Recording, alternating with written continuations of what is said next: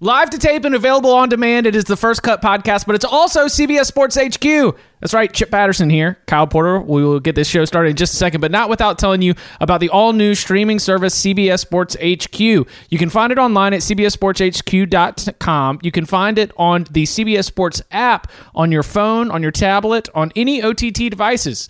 You know, you're talking Apple TV, you're talking Amazon Fire, all that, it's there. It's called CBS Sports HQ. Just highlights, news, expert analysis. Forget all the other clutter. If you are a true sports junkie, this is going to be what you want to use in order to stay up to date with the latest. CBSSportsHQ.com.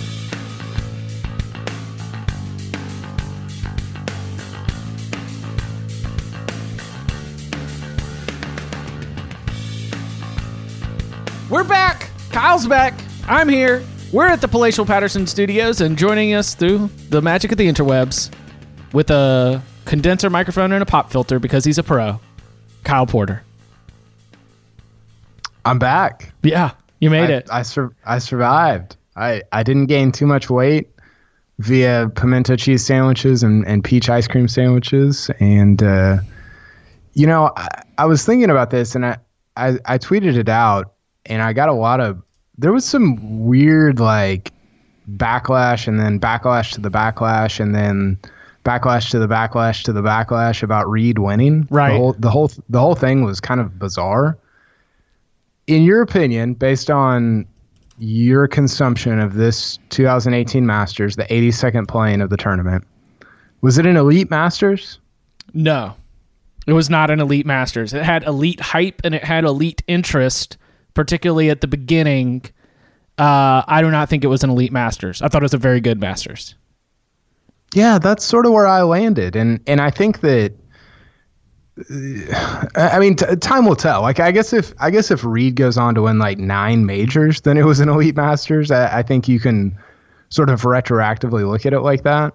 And if Rory collapses and never wins another one, or something like that. Like if like there's, yeah, you're right. If there are a lot of different threads that we could spin out moving forward and say, oh, maybe we'll come back to this as a starting point, but having lived in the moment and experienced it and consumed it as intensely as I did, and especially in comparison to having that level of consumption, both professionally and personally for other Masters tournaments, I would say, no, not an elite Masters.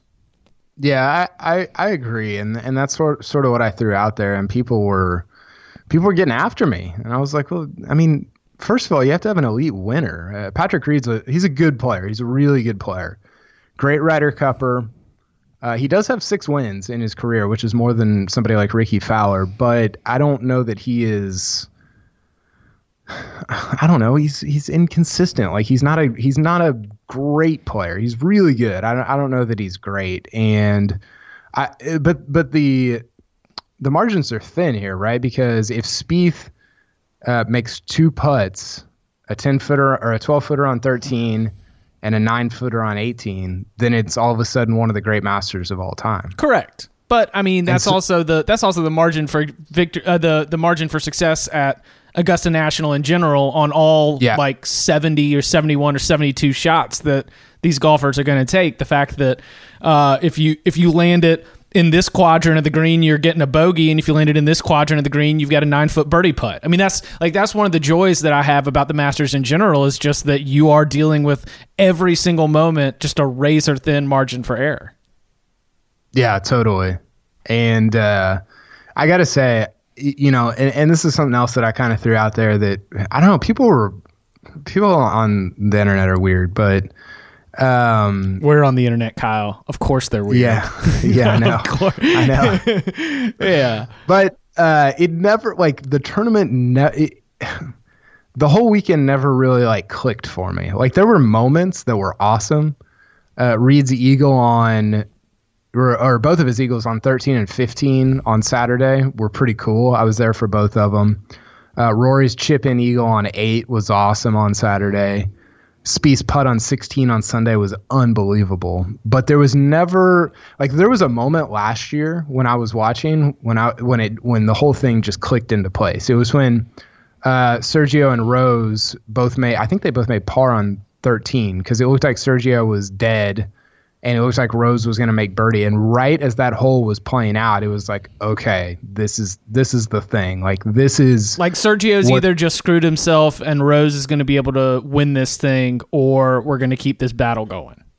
Yeah, there was a very defining fork in the road for that Masters. Like, it was a very defining moment. It's not a defining moment, but it was a defining point in the moment for me while I was there. Same thing, obviously, in 16. I'm sitting there watching Spieth hit 2 in the water at 12. It's a very okay, the whole week kind of clicks into place, and you're like, this is what we've been talking about playing out in front of us. And it never, I never got that sense. Part of it was because Spieth was coming from so far behind, and there was never a moment where you're like, "Holy crap, he's leading," or he's gonna, or whatever. And so I don't know. It just, the whole thing never clicked for me, and that's sort of why I said that I didn't feel like it was one of the great Masters of all time. All right. Well, are we even saying this from the perspective of the winner?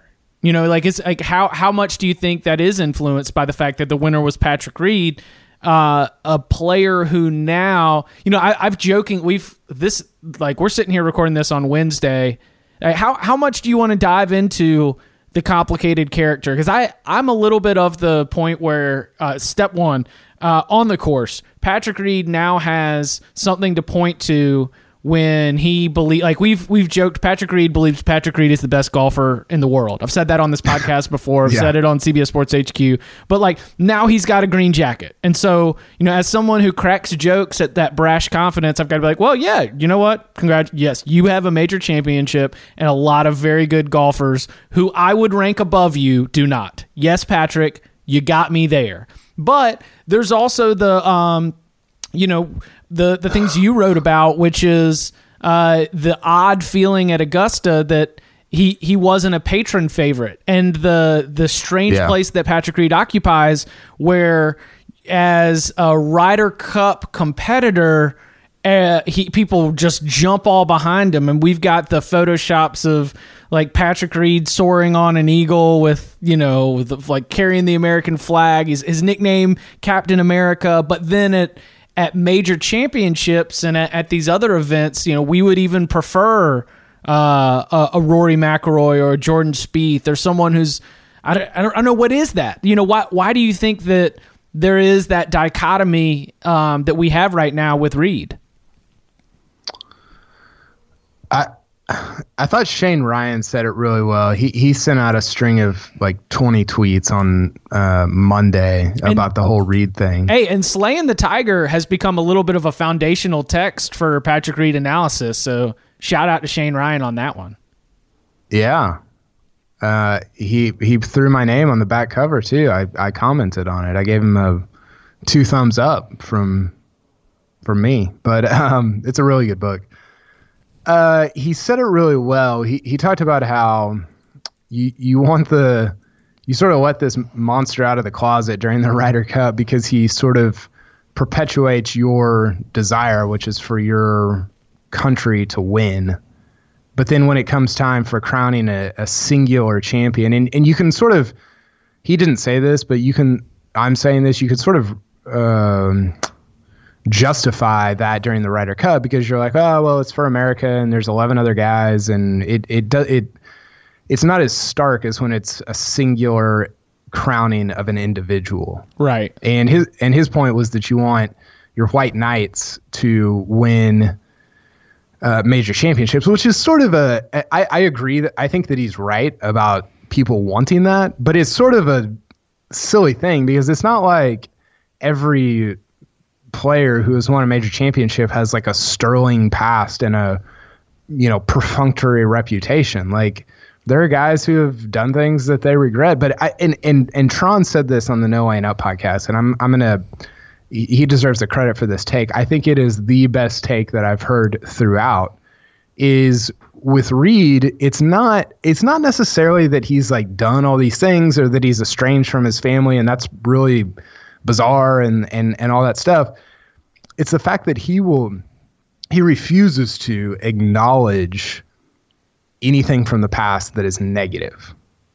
Like not even like apologize for it or whatever, but acknowledge it. Like he won't even talk about it.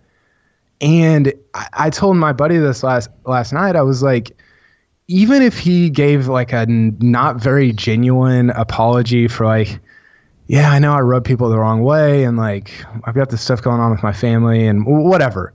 Like just the acknowledgement of it, I feel like would free up so much tension in this sort of golf world relationship with Patrick Reed, but he won't do it. And I don't totally understand why that is. But Chip, I will say, I think kind of the result of all this, because there's been so much talk about what's happened off the course, I think Patrick Reed's golf, like his actual on-course play, has kind of become a little underrated. Like he's a pretty good player. I mean, he's only 27 years old. He's got 6 wins and a major championship. Like, if this was Rickie Fowler, he'd have 50 endorsements lined up on Monday morning. I mean, you know what I'm saying? Like, yeah, but I mean, all right. So here in North Carolina, we are big golf fans. That shouldn't be that surprising. My house is about an hour and 10 minutes away from Pinehurst number 2. The conversation on local sports talk radio and the entry point for people like my mom or my parents or my wife, like the people who are not all in the weeds on some of these characters, you know, their introduction to Patrick Reed was him winning the Masters. And then on Monday, he just got dragged. Like I went to dinner at my parents' house on Monday night, and my mom was like, I just can't believe that he would have his parents escorted off the property. I can't believe that he doesn't talk to his parent. I can't, and it's just like, you're right. It is causing his play to be underrated. 100% agree. But I also think it's on some level, it's a little bit unfair because, it's a little bit unfair because it is overshadowing what was a tremendous individual performance by a very good young golfer. Now, what happens in the future, on the course or off the course, who knows?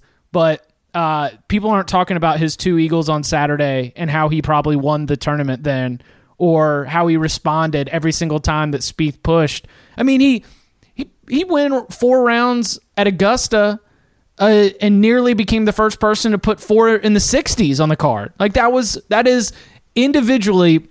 Like, was this an elite Masters? How about this? Was this an elite Masters? No. I do think that Patrick Reed's individual Masters performance historically was elite. Yep. I agree. These 4 rounds, it was stellar. I mean, he had a real chance on Sunday at tying Spieth's 72-hole record. That's incredible. You know, it was unbelievable. And it's the whole thing is weird. Like, it seems like, oh, and for the record, he didn't have anybody escorted off the property. Reportedly, someone else had that happen, but that's beside the point. I wanted to clear that up. Fake news. Fake news. I feel like there's such an opportunity here, or there was, or there still is, for him to become sort of a sympathetic and well-liked figure. If and I was in the room when the question got asked on Sunday night. Alan Shipnuck asked it of, what is this? Do you think Patrick knew that he already had all the background reporting on his parents' watch party, like in Augusta? Maybe not necessarily Alan specifically, but I think that he probably knew that would happen in some form or fashion. Yeah. And so when the question got asked of, I can't remember exactly what it was. Does it hurt you that you can't share this with your family and with your parents and sister? And the response was, I mean, when he said, I'm just here to play and win golf tournaments, it was like Elsa in Frozen. Just cold. Just spewing ice all over the room. I mean, it was like nobody said anything, including him, for a couple of beats. And I've never like felt a room like that. It was crazy. But yeah, like he just, I don't know. He, he doesn't seem to be, he's not a very popular person on the PGA Tour, and that's fine. Like, there's a lot of guys that are kind of loners or whatever. And he's obviously well liked at Ryder Cups because he performs well, but I don't know. I've kind of wrestled and grappled with, like, how much should somebody like this have to divulge? How much should they share? How much should they talk about these all these different things that are going on? And I do think that, like, who cares? Like, it doesn't.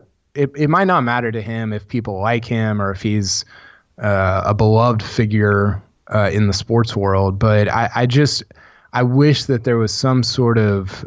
I wish he would just give you something to go on. Mm-hmm. You know, like he doesn't give you anything to sort of build your opinion of him or build your idea of him on. And so we're just left with his parents' opinion and words and thoughts, and it doesn't paint a very pretty picture. And he did show up at the Georgia Notre Dame game last year in Notre Dame gear. So there's that. Shout out Brady Quinn. Yeah, shout out to Brady Quinn. Hey, how about this? Then I've got a whole other list of things. Patrick Reed could probably take some notes from Aaron Rodgers, because Aaron Rodgers has a similar situation. But if he's out there throwing touchdowns, guess what we're not talking about? Aaron Rodgers and his relationship with his family. Yeah, but shouldn't the same thing have happened when Patrick Reed's out there winning the Masters? I think that this is still new. This is where, I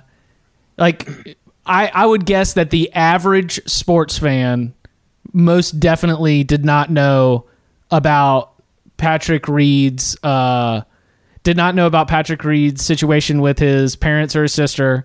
The golf fan likely knew that Georgia and Augusta State, his college career, came among unconfirmed circumstances, but I think that the general picture around Patrick Reed, the negative parts of it, was just on him being brash and cocky, which in general is fine, especially in an individual sport. I think that this is all very, very new for the average sports fan. Yeah, I think that's true, and I think that so Aaron Rodgers is compelling and kind of intriguing to listen to and to talk to. I've never been around him or interviewed him. Oh yeah, that's another thing is like Aaron Rodgers interviews are great listens and great reads, and he's out here doing the discount double check. He's available in more ways than just throwing touchdowns in a way that Patrick Reed is not. And so I think when you compound the estrangement, the stories from Georgia and Augusta State with the fact that he's sort of just an awkward person, and also the things that are said about him sort of behind the scenes are not, there are some good things, but generally he just kind of rubs people the wrong way in people's interactions with him from the people that I have talked to. And so I think all of those things combined together just create this. And again, like, you're juxtaposing this against three guys who people adore. Rickie Fowler, Jordan Spieth, and Rory McIlroy. Rory McIlroy. And so it's like, of course this was the outcome. Like, it was shocking, Chip. I was on the 18th. It sounded like Tiger had sank a par putt on the 7th hole on Friday afternoon. That was the noise that came from. I mean, I've been there before. When Phil's won, it's the loudest noise of the week. People lose their minds to see a Masters champion make a final putt like that. People were fleeing the scene after this happened. I mean, it was. I've never experienced anything like it. It was unbelievable to watch unfold, and the noise that came from 18. It was just. I almost felt. I kind of felt bad for him. Like it's such a big moment in his career, and it just gets muted literally by people that are there. And I don't know. It was a very bizarre Sunday afternoon and Sunday evening. Patrick Reed winning at Augusta was like in the NBA Finals when you win on the other team's court. Exactly. Yeah. By the way, like a kind of a whimper. Only friends and family are there to cheer you on. You're celebrating because you know you got it done, but that the confetti is falling on unhappy fans. By the way, Patrick Reed, cowboy killer. Who? Spieth. 2010, Augusta State beats Oklahoma State in the NCAA championship. Okay. 2011, Patrick Reed beats Peter Uline in the semifinals of the NCAA. Is like 7-6 on his home course. Oof. And Augusta State beats Oklahoma State, goes on to beat Georgia in the finals. And then Patrick Reed beats Rickie Fowler by 1 to win the Masters. So not beloved in the Oklahoma State community where the circles that I run in. I imagine not. Doesn't he when did he trot out those cowboy boots too? Was that on Faraday? I guess. I don't know. Yeah, maybe. All right. I want to get to Rickie in a second. Let's talk to about Reed's playing partner, because you've introduced this topic that, and you probably said it some last year too, but I know that we've spoken about it for a couple of different golfers, and you wrote about it with Rory. Very good write up on CBSSports.com that you can find right now. The idea that there are only but so many shots is so fascinating to me, because I think you're right, and it is a totally new way in an individual sport where, you know, seemingly if you are one of the 10 or 15 best golfers, you should be able to go into any major and think, I've got a shot to win it. But is there some sort of, is there a historical context here? Because the premise for Rory is you only get but so many shots to really win. He got one in 2011, and he got one this past weekend at Augusta, and so far he's 0 for 2. And there only may be in the next 10 years, if he has 10 years left in his prime, if he's even interested in being at the top of the golf world for the next 10 years, that he might only get a couple more. I mean, this whole concept of how many realistic shots you get to win each major, I think it's something that we look at with Rory, but I think it's something that's equally interesting for someone like Phil. Yeah, I want to go back. I thought of this idea last night. It would be a really compelling post.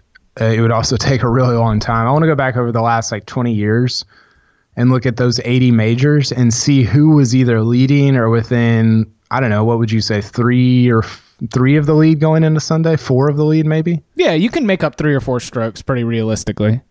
So those are your real shots. And Tiger has, I don't know, 17 of them or 16 or whatever. Maybe more, maybe 20. I don't know. I think that would be, because those are the guys, and Rory said this after his round. He's like, look, it's disappointing. Yes, I didn't play well, but I gave myself a shot. And that's what you want on a Sunday. That's all you're trying to do all year, is put yourself in a position where on Sunday, if you have a great round, you win a major championship. And he did that. And I don't know, man. It was not good. His Sunday performance was, it was just lousy. There were scores everywhere. When you were looking at the leaderboard, if you were looking at it in the, you know, your greens and your reds, your traditional, he was one of the only ones up at the top to be over par. What was it? Average score was around 70, and he shot a 74. I mean, you just don't expect one of the two of the final pairing to be putting up one of the least impressive scores of the day. Yeah. Yeah, it was of the top 20, I think him and Fleetwood and Justin Thomas were the only ones over par on Sunday. Which is obviously not good. But, looking back on it, and I thought about this on Saturday night, and I almost wrote it or said it or whatever, but I didn't, because I thought it would click for him on Sunday. But his strokes gained on approach shots going into Sunday, so the first 3 rounds, it wasn't very good. It was barely above average for the field. And this was sort of the same thing that happened with Fowler last year, going into the final round. So Fowler's in the second to last pairing last year, and he had been hitting it kind of poorly for him all week, but he had been holding it together by chipping in, by putting out of his mind. And that was sort of Rory's story, I felt like, this year for the first three rounds. I think he hit it better this year than Fowler did last year. But there was certainly a scenario in which you could say, like, man, Rory's kind of been holding this thing together with duct tape. If he doesn't putt well on Sunday, this could go badly. And it did. He didn't putt well, and it did go badly because he wasn't hitting it that well. I thought that it would click for him just because he's Rory and he's an all-timer, and this was for the Grand Slam, and I just thought that none of that stuff would really matter, but it turns out it did, and he kind of got exposed a little bit in terms of the way he'd been hitting it. But I don't know. I think that Augusta is a place where you're not supposed to win when you're 24. Somebody brought this up this year. The only guy at the Champions Dinner this year in his 20s was Jordan Spieth. Who would be everybody else? Who would be the next youngest? Bubba at like 32 or 33? No, Danny Willett's like 31. Danny Willett is the ultimate asterisk Masters winner. I'm sorry, is that take too hot? Can I just call him the asterisk?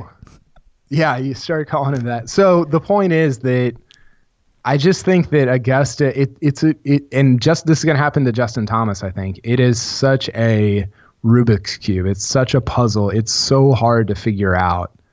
And credit to Reed for doing it at the age of 27 when he hadn't had success here in the past. He missed the cut last year. Yeah, I know. He'd never shot a round in the 60s. Mm. He had more rounds at 75 or over than he had appearances. I mean, it was the whole thing is preposterous. But all that to say, I think that there's a scenario in which Rory keeps coming back, and eventually he figures it out like Phil did. Like I really do think that that's plausible, and I think that his commitment to golf this year has made me sort of rethink. I mean, he seems very intent on making the next 10 years, giving himself as many shots as possible at major championships, and the first one out of the gate in terms of these next 10 years that he's talked about, he did that. And so I don't know. I'm not going to get too worked up about Rory never winning the Masters. I do think that I firmly believe he's only got two or three more shots though. Like he's going to lead on a Sunday.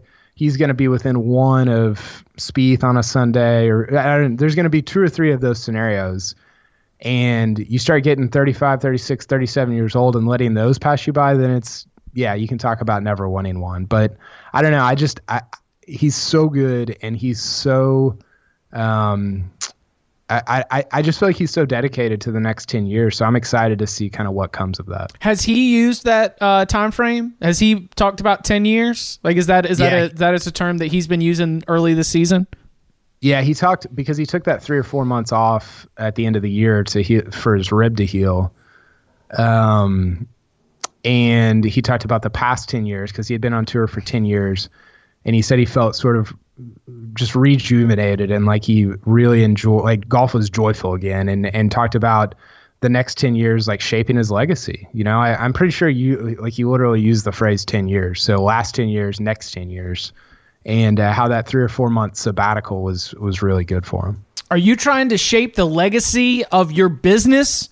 If you're doing that, then you need great people, and you need a better way to find them. Something better than just posting your job online and praying that the right people will see it.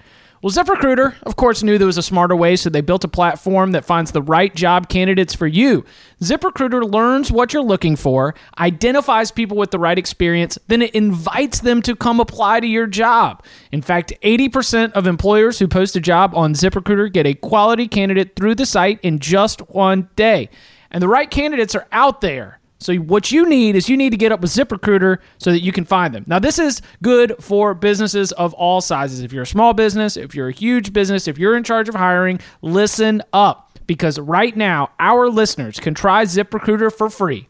That's right, free. Just go to ZipRecruiter.com/firstcut. That's ZipRecruiter.com/firstcut. Once again, one more time, you get to post jobs for free. ZipRecruiter.com/firstcut. Impact the legacy of your business with ZipRecruiter. It's the smartest way to hire. Jordan Spieth. the thing that is so fun for me about this Jordan Spieth performance is that given the way this young man plays at that course, I just I feel like we will I just feel like there's like two. How about this? Over under, he's got one. Over under Jordan Spieth Masters wins 10 years from now total, not like how many between now and then. 2.5. So total, man. Here's the thing. I think he's going to win 2 more green jackets in the next 10 years. I think you're probably right, but how many shots is he going to get? You know, we just talked about Rory getting like if you're, I should go back and count this up. If you're historically great, like Rory and Spieth, or like Tiger and Phil, like how many shots has Tiger had? He's won 4, so he's at least had 4. And yeah, he's but probably had. I think Spieth is very specific to the Masters. The chilling quote that you included in one of your stories, you wrote like 15,000 incredible words, but the one quote that has like been bouncing around my head was that Spieth said he didn't look at the leaderboard. He said, that was my whole game plan. I didn't want to play the field. I wanted to play Augusta National. How sick is that? He said he wanted to play the damn course and he shot a 64. It was insane to think about. Like, he could have looked at the board and seen himself 3 up. I mean, he had no idea. No. But yeah, I feel like we keep saying, oh, Spieth's going to win a lot of these. He's going to win a lot of these. Like, he's had a real shot at like 3 of them. This one, I wouldn't count this one as a real shot just because he was so far back. But he's had a real chance to win 3. And so it's like, well, if Rory's only going to get, I don't know, 3 or 4 or 5 shots, how many does Spieth get? 10? Maybe. I mean, is he that good at this course? He might be. I think maybe, and the thing that gives me confidence is that he's only gotten better. Like the shot, if there was a percentage, like if there was a 538 style percentage chance of converting shots, like a shot to win into a win at the Masters, the chances just with him are automatically going up every single time he gets close to it. I mean, him falling short the first time, you know, now you look back at that Jordan Spieth and you're like, well, of course. I mean, he hadn't totally solved the Rubik's Cube. He's just really bleeping good. Like, now he's going out there and be like, I just got to play the course, and he's burning it down. Now it's by his own admission. Like, when he looked at Michael Greller and said, "Are you kidding me?" after rolling in that ridiculous putt, like. Some of this is a little bit of just, you know, the it factor that we've talked about in tournaments, that the Open last year for him, you know, the combination of his understandings of the rhythms of a tournament with his knowledge and comfort shaping shots and playing the course at Augusta National just has me thinking that we will come back to this round within the context of a conversation of multiple Jordan Spieth Masters wins, not within the conversation of, man, Jordan still hasn't won it, and look at all these times that he's come close. Yeah, I think you're probably right. Not only will we do that, we'll come back to this conversation, or excuse me, this round. Maybe we'll come back to this conversation. I don't know, but we'll come back to this round next year when he's 4 back or 6 back going into Sunday and be like, "What? Can't count out Jordan Spieth. I have no clue. Like, I have no idea what's going to happen." It's so easy for him. You know the Matt Damon thing. Do you know what's the line from Good Will Hunting?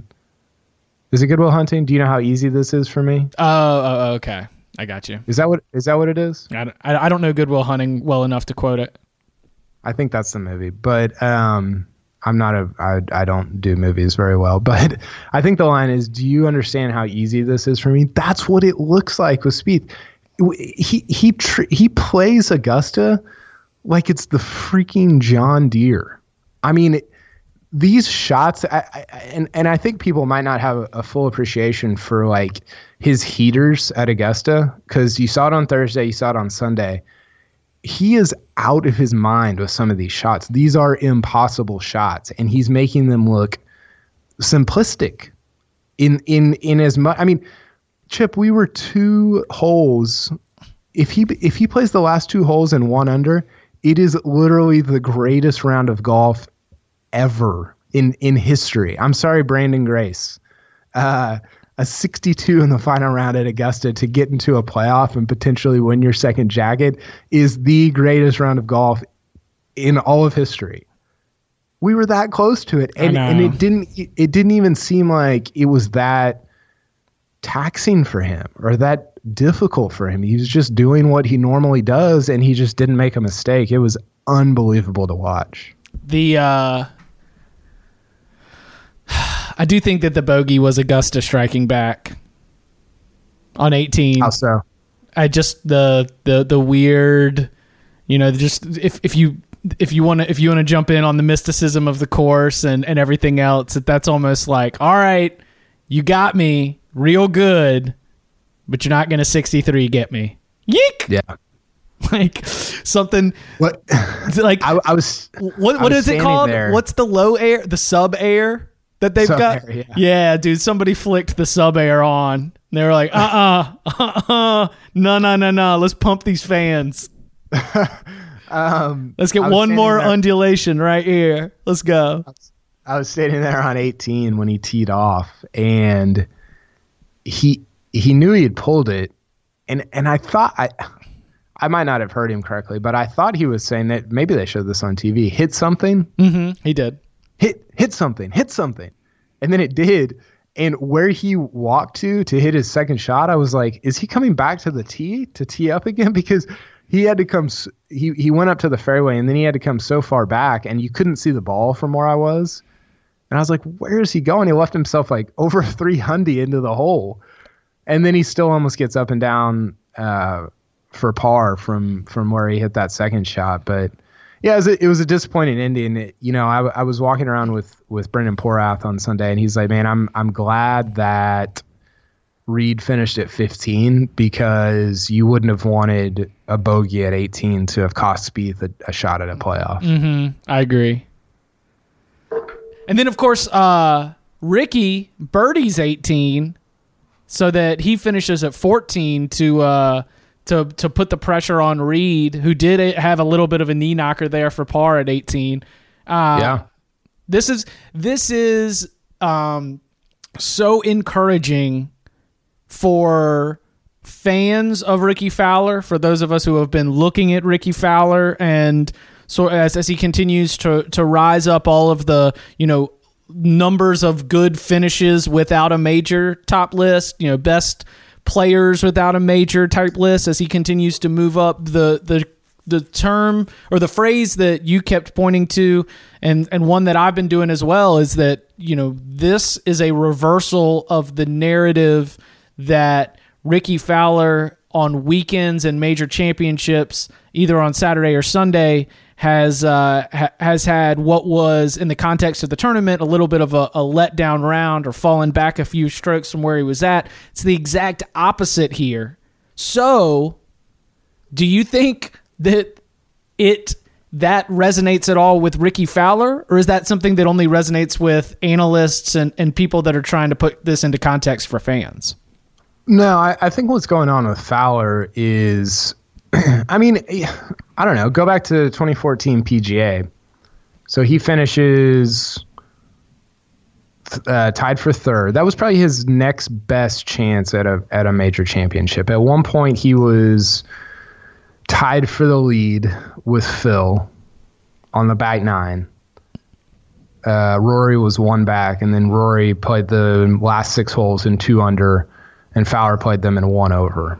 So that was probably his next best chance. I think what's going on with Fowler is that, again, like we sort of, because he's in this group with like JT and Rory and Spieth of these young, exciting guys, we conflate their abilities and we think, oh, well, they're all pretty much like the same. Like they all do the same stuff. And it's like, Rory and Spieth are historically great. Justin Thomas probably is too. We're not positive yet. And Fowler is just really good. And so because of that, what happens on the PGA Tour, it takes really good players a decade to figure out a major championship. But his issue is that Spieth and JT have already figured it out. But that's not the norm. But we think it's the norm because they all hang out together and they're all friends. You know, does that make sense? Yeah, no, it totally does. I was willing to entertain the idea that while we might take something for it and while we might resonate it like, hey, look at this, Rickie Fowler, like improved weekend play. This is a good sign that the whole one of the explanations that we've been using for one of the things that might describe why this happens, the fact that Rickie really does just kind of have, he has one pace, he has one speed, he has one gear. It is very, very good, and it is good enough to put him high on all these leaderboards. But like, I wonder if that would mean that this doesn't even resonate. Like Rickie's like, you know, did you turn a corner, Rickie? I don't know. I played really good golf. Really happy with it. Yeah. Yeah. I do think like, so I've been sort of positing that idea that he doesn't understand the 72 hole tournament and like the rhythm of it. And I think, to be clear, like I don't necessarily think that's a bad thing. Right. I agree with you. I don't think that it necessarily needs to be something that has to be figured out in order for him to be successful. He could still be successful. And a key to his success, for all I know, could be that consistency of emotion and rhythm. Yes. And so I think because of that, he's not going to maybe... Like, it might cost him a major that a more aggressive player or a more aggressive personality would have won, but it also might keep a U.S. Open in his hands that a more emotional player would have lost, mm-hmm. if that makes sense. For sure. I think that's just sort of my explanation of the way that I view him or I see him playing. And, I mean, 60, what did he shoot, 65, 67 on the weekend at Augusta? Yes, yeah. That's as good as he gets, you know, and he just, it's on, and these things are so, we opened with this, but the margins, think about the margins here. Think about what if P. Reed's not in the field this week? What if Martin Keimer misses the 14 U.S. Open? All of a sudden, Rickie Fowler has two majors. Yeah. At the age of 20. I mean, those are hypotheticals, but he's played so well at a lot of majors, but this one I felt like was different because there was real pressure on the back nine, and he came through, especially with the birdie at the end. The last time we saw him with real pressure at a major, I think, was 14 PGA, and he closes bogey and four pars to get beat by Rory. Not last year's U.S. Open? Last year's U.S. Open, what was he going into Sunday? I think his whole weekend performance at the last year U.S. Open was what kind of took him out of it, because it wasn't going into the weekend. He was the story. Fowler was one back going into the weekend, and he shoots a 68. So he was two back going into Sunday. So yeah. I mean, I guess you could. Oh, and he shot 65 on Thursday. Yeah, he shot 72 on Sunday though, which was five worse than Koepka, and just got boat raced. Yeah. So, yeah, it was the first time that he's strung together 36 holes on a weekend that were like worthy of winning a major championship, if that makes sense. Mm-hmm. 100%. And so I feel like that's.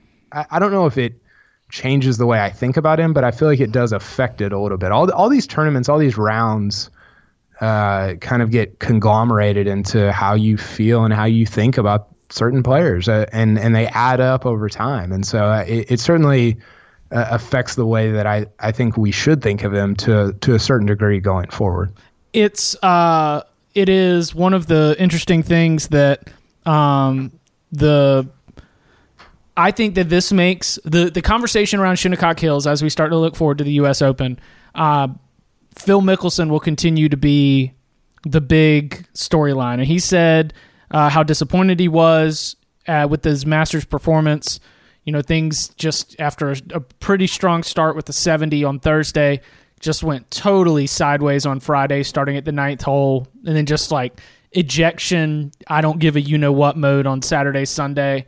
Driver off the deck was fun, but ultimately I'm coming away probably very just sad. You know, I got myself hyped up. Phil was my pick, but him talking about the pressure that he puts on himself, knowing, going back to our conversation about Rory, knowing how few shots he has left. He said, Shinnecock Hills will be a really good shot for me. He said Pebble, which I agree is going to be a really good shot. These next two U.S. Opens, he's trying to complete the Grand Slam. I come away from this with maybe less confidence from seeing what had been statistically top two in putting, top four around the green, strokes gained, what had been a statistically very good start to the year for Mickelson, sort of come undone by what he described as pressure he was putting on himself. Not encouraging for me going into the U.S. Open. Yeah, I agree. I think we forget he's 47. The oldest major winner ever was 48. Yeah. And that's not obviously he's still really, really good and I think can win a major. But it just means that an already inconsistent player is getting more inconsistent. So the highs won't be as highs, but the lows are going to be lower. If that makes sense. Those are going totally sideways. Yeah. So he won this year. So obviously he still got it, but it's just going to get harder and harder at majors. I mean, majors are so it's hard to describe to people how different they are, just being there, the feeling, the tension and just how intense a first round on a Thursday is compared to the Houston Open. And it takes a lot out of you, and Mickelson has given a lot over the years. And I'm not saying he's never going to contend at another major. I definitely don't think that, but I think that we forget how old he is in golf years, and just how difficult it is to contend with a 24-year-old like Spieth, who's feeling it on the weekend. Spieth has so much to give, so much energy, so much, I don't know, all the things that it takes to win a major. And I think Phil still has those things. I just think it gets harder and harder, and you have to play more perfect golf than you used to be able to get it done. Kyle, this might shock you, but we haven't talked about Tiger Woods yet. It's amazing. So, is that because we're too inside golf? If we were more of the lamestream media, would we have just come off the top with Tiger? Is that just because we actually care about the we care about the many different storylines to this? What do you think? Yeah, he just wasn't a factor. I mean, I think it's almost a good sign that we're not talking about Tiger, because it means that he's just sort of been folded into the rest of the PGA Tour. He's been normalized. You know? Don't normalize Tiger Woods. Which is great. Yeah. Man, his iron play was bad. It was very reminiscent of Rory from last year, where he would put himself in good positions off the tee, and then you're just like, what is that second shot? He hit it over the fifth green into the woods. I mean, that was. I didn't even do that when I played the course. I mean, he said I didn't hit it close enough to win, period. Yeah. I mean, he was all over the yard. I do think that we probably don't talk about it enough, but they're playing Augusta, and Spieth has talked about this. It's the lies that you get in those fairways are completely different than pretty much every other course on the PGA Tour. And Spieth loves that because he feels like it favors guys who are athletic, who can, just let their athleticism take over. And I think Tiger was just kind of, I don't know if he was caught off guard by it, but he didn't play those fairways very well at all when he was in them. And then he hit a couple of bad drives, and it can go sideways on you when you're hitting your irons that poorly. Yeah. I felt like he showed us the full realm of possibilities for what to expect from Tiger Woods at a major. You know, with the idea being that at his absolute best, it's his round on Sunday. If he strings together four straight 69s at a major, then that's, maybe 12 or, 8, 9, 10, 11, 12 under par. And, maybe that's good enough to contend. Maybe that's good enough to win. but he could also string together back-to-back 75s or four straight 75s, depending on the major. Like between 69 and 75, I felt like we got to see his floor and ceiling in terms of major championship contention. Yeah, I think so. I think that was 69 what he shot on Sunday, or 68? 69. Yeah, I think he could go a few lower than that. I think what's going to be, I was talking about this with Kevin Van Valkenburg on Monday. We were both already picking Tiger to win Carnoustie at the Open this year. What? Just because of you don't have to hit driver there, and it's not these. You don't get these side hill lies. Now you might have to hit out of brush up to your shoulders, but it's flatter, and he is I don't know. He's just so good on those types of courses. I thought his sort of memory of Augusta would take over at some point, and I guess it kind of did on Sunday. He hit it better, but it was clear that he was just really affected by the slopes and the lies that he got there, and as a result, he what did he finish? T38, T30, something like that. T28, T30, T32. There you go. So one of his worst efforts ever as a pro. But still, like if you would have given him T32 last November, he would have taken it and ran. So I don't necessarily think it's a step backwards in the Tiger Woods comeback, but it's certainly just a reminder for both Tiger and Phil that they've only got so many more like real tournaments to play there. All right, so crab quesadillas sound aggressive. They sound very rich, but it puts you in a good spot. Me and Porash shared some crab quesadillas under the umbrellas up by the veranda on Sunday afternoon as we waited for Rory and Reed to go, and it's phenomenal. I mean, had an Arnold Palmer, just living life. It was the best. Augusta's the best every year. Was that you purchasing something, or was that Media Meal provided? No, that was definitely me purchasing something. Okay, cash only. By the way, cash only. Yeah, of course. You know, the only places you still need cash are Augusta National, and if you're getting some chairs reupholstered. I've got that's real life experience pulled out for no reason. We had the most random celebrity sighting ever on Sunday afternoon. Patty Reed's getting ready to play into 17, and Penny Hardaway in a Memphis hat that looks like he bought it at the student bookstore on his way out, walks in front of us, and people were yelling, Penny. I'm like, what? The Masters is like, there's two holes left. Why are we yelling at Penny Hardaway? Hey, people are hyped for the Penny Hardaway era. It was awesome. What golfer, non-Patrick Reed division, do you feel like your stance, your opinion, or your stock has changed the most from the Masters? That's a good question. Tony Finau. Yeah. Huge. Such an awesome stud. Yeah, such an awesome week for him.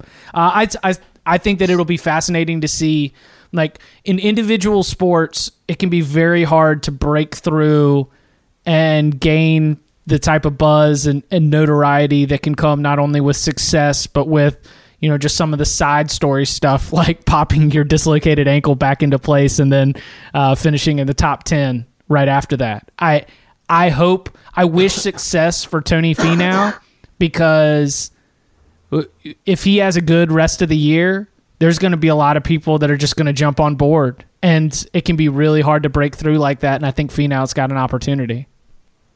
Yeah, he's awesome. I was also impressed by Cam Smith.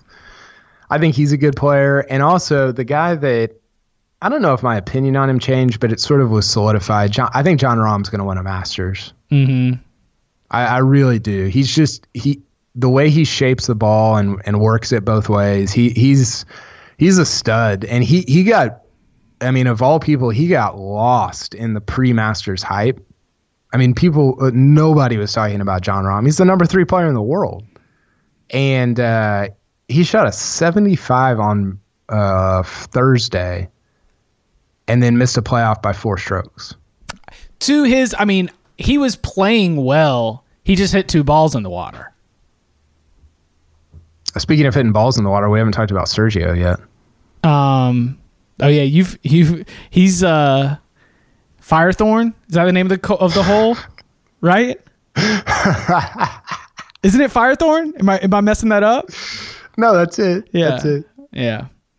It was something. You were there for it, right? No, I was actually watching it on TV. I kept the TVs in the media in the press center. I need to get that right. In the press center, so I think sometimes they were looping stuff. Like they would play an interview in the interview room, and it like they would loop it. I think like they would play it again, mm-hmm. and so you didn't. It wasn't always live or whatever. I thought they were looping Sergio's 3rd shot into the 15th, not realizing that it was another cut, just taking another one. I had to check the Masters.com to make sure I was seeing the right thing because I thought it was a loop. It was unbelievable. I sort of respect like the fact that he just kept going after the pin because like you can hit it long and just get up there and whatever, but he's like, no, I'm going after the pin every time. I'm with you. I respect it. I mean, what are you gonna do? What are you gonna say? Like, man, Sergio, you really blew it. You really blew an opportunity to win a Masters. Like, you really blew an opportunity to win a major. You know what we're about to get? We're about to get nothing but that Sergio at every major championship now. I'm here for it. Oh, it's gonna be phenomenal. I thought the more disturbing thing was that he shot 78 on Friday. I didn't watch a second of his Friday, but it was clear that he had ejected. Ian Woosnam clipped him by 4. Oh, that's so sad. Was Woozy trying to make a run for the cut, or did he just play well? I think he just played well. Woozy shot he shot a 76. Well, he shot a 79 on Thursday, so no chance. But not the best defense for old Sergio. I think he'll be okay though. All right, real quick, because I know you got CBS Sports HQ, which everyone should be watching at CBSSportsHQ.com. We got Hilton Head this weekend, RBC Heritage. What are your expectations? Well, DJ is going to be there. Getting involved with RBC. He's a new RBC guy, and so he will be playing for the first time since 2009, I think. His 4 rounds at Hilton Head so far, 79, 79, 76, and 71. So not great, but he's also the number 1 player in the world. So I'm pretty fascinated to watch him. You know, this tournament, it just is, you can, like, if somebody shows you a random leaderboard, you can tell that it's the RBC Heritage because it's Luke Donald, it's Matt Kuchar, it's Kevin Kisner, Brian Harmon, like all these short hitters that have really good short games. And Heritage is always fun because you just kind of watch it in the wake of the Masters, and it's not super intense, but it's usually a pretty decent leaderboard for being kind of a bad field compared to some of the other tournaments around it. What does Cameron Smith look like? Cameron Smith, what does he look like? Yeah. Just a 22-year-old stud. Like an 18-year-old? Like, I'm going to figure out who or what Cameron Smith looks like. I feel like Cameron Smith looks like someone whose dad arranged for him to come work there over the summer. I feel like Cameron Smith looks like Cameron Smith looks like the kid you get paired up with in your college English class for peer reading, and you haven't heard his voice yet. He was playing, or he actually came in when we did all those interviews at the Players Championship last year when we had Tommy Fleetwood on, and he was one of the guys that I sat in a room and interviewed with the guys from No Laying Up, and I knew his name, but I had never really talked to him. And I was like, man, this guy, how old am I? I'm like 14 years older than him. Nah, not that much. I'm like 12, but still. But still, yeah. It's incredible. Yeah, give me Cameron Smith to keep it moving and win. How about that? Yeah, he's a good player. He eagled the 18th at Chambers Bay in 15, I think, to get his PGA Tour card, which was insane. And I like him. I think he's a good player. Who's your pick to win? I got Matty Kuchar.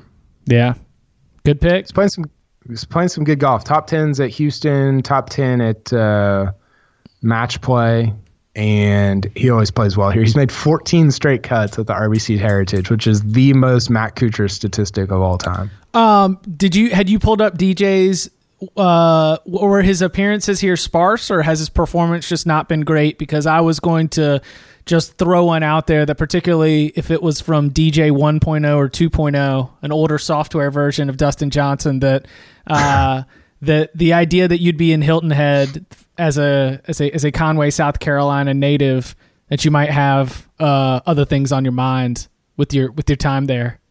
He played here in 08 and 09, and he hasn't played since. Yeah, isn't that like DJ 1.0 or DJ 2.0?